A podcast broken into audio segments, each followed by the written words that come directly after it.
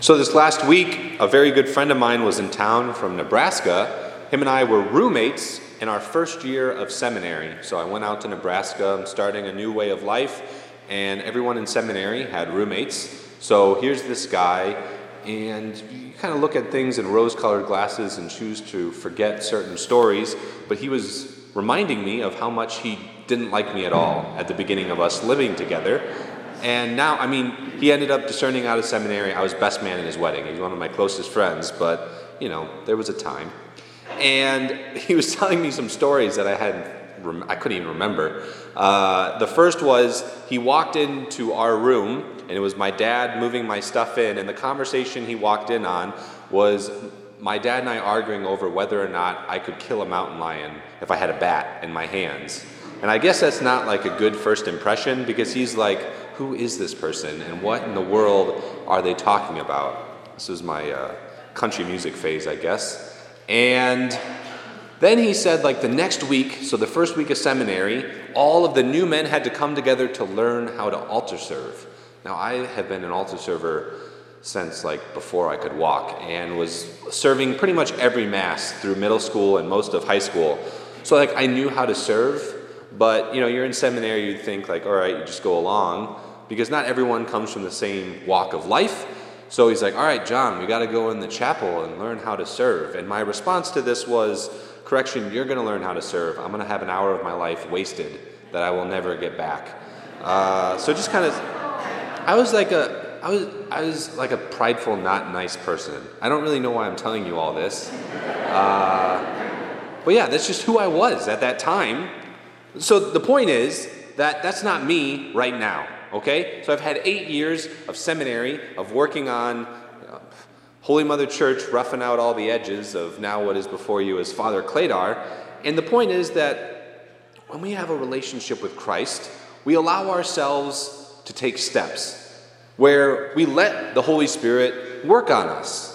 The sculptor of who we are supposed to be as saints, the grace of our Lord Jesus Christ, and the relationship works on that over time.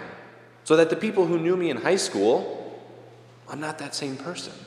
And sometimes it's weird when I go back and I'm with high schoolers because they don't see Father Cladar, who spent eight years in seminary. They see the guys who walked the same halls as them, a Boylan Catholic in Rockford, like 15 years ago. When I'm with my family, even sometimes it's odd because they don't really see me as Father Cladar. They see me as the little boy who they grew up with and they knew. But that's one of the reasons, like in social situations, my favorite situation is when I don't know anyone in the room.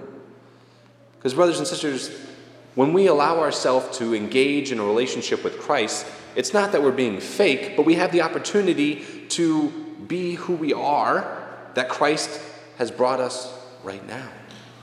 That we might not be the person we were two years ago, or five years ago, or ten years ago. But when you're allowing yourself to engage in a relationship with Christ, He's going to work on you. He's going to change you. He's going to allow you to be the saint that He's calling you to be. And that's what these readings are all about. As recognizing that as we get to the end of the liturgical year, there are some tough readings today. They're saying, we don't know when the world is going to end. We don't know when our time is up. And that doesn't mean we need to be fearful. That doesn't mean we need to allow ourselves to worry about what is going to happen in the next five minutes in regards to is God going to come back? There was a time when the church chose to preach that way. There was a time when there was someone who would stand up here and just preach quote unquote fire and brimstone. My grandma reminds me of this all the time that when she grew up, all she would hear about is hell when she was in Mass. And they were scared to death of even eating like 12 hours before Mass because it might allow them to be mortal sin, and it was just scary. But you don't hear that from the pulpit up here. That's not how we preach right now because we allow ourselves to understand that we were not re- created to fear God. We were not created to only fear hell.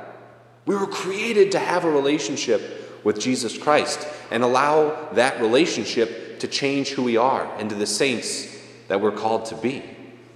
That's the sort of relationship we want to have with God. But maybe that's not where we're at right now. To recognize that some of us may be sitting in the pews and they look at the last one, two, three years and they're saying, Yeah, I can see where the Lord's worked on my life. I'm not the same person I was a couple years ago. That by being involved in this parish, by allowing the sacraments, this community, the school, all the things going on at this parish, it's changed me for the better. And glory to God if that's the situation where you're at. But, brothers and sisters, there might be some of you who are saying, I'm kind of just doing the bare minimum. And we approach faith like life insurance that when we get older, I'll invest more time, and then, you know, God will make sure that I'm ready to go. But we're not allowed to have our faith be just hell insurance, if you will. This is supposed to be something that we have each and every day.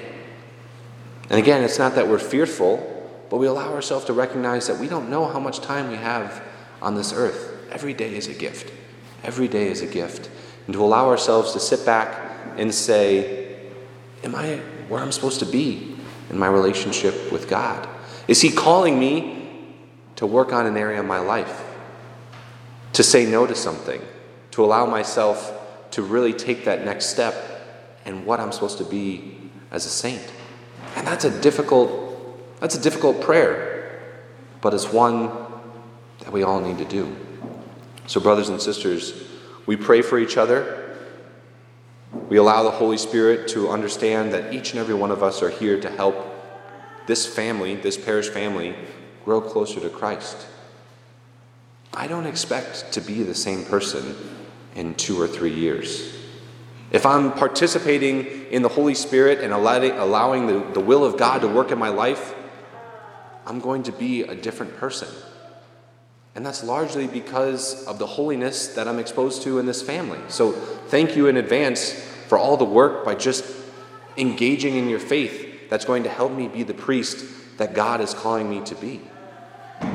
But in a few moments when we receive communion, brothers and sisters, I invite you to say, Where am I at in my life? Where is the Holy Spirit calling me to be? And in that situation, if He says, you know, maybe you should look at this, or maybe you should work on this area in your life, act on it. Because every day is a gift. And as always, the priest, myself, would be more than happy to sit down with you and look at different areas of your life and look at where we can grow deeper in our relationship with Christ. The world is going to persecute us. But if we ground ourselves in the sacraments and faith, hope, and love, by that perseverance, our lives will be saved.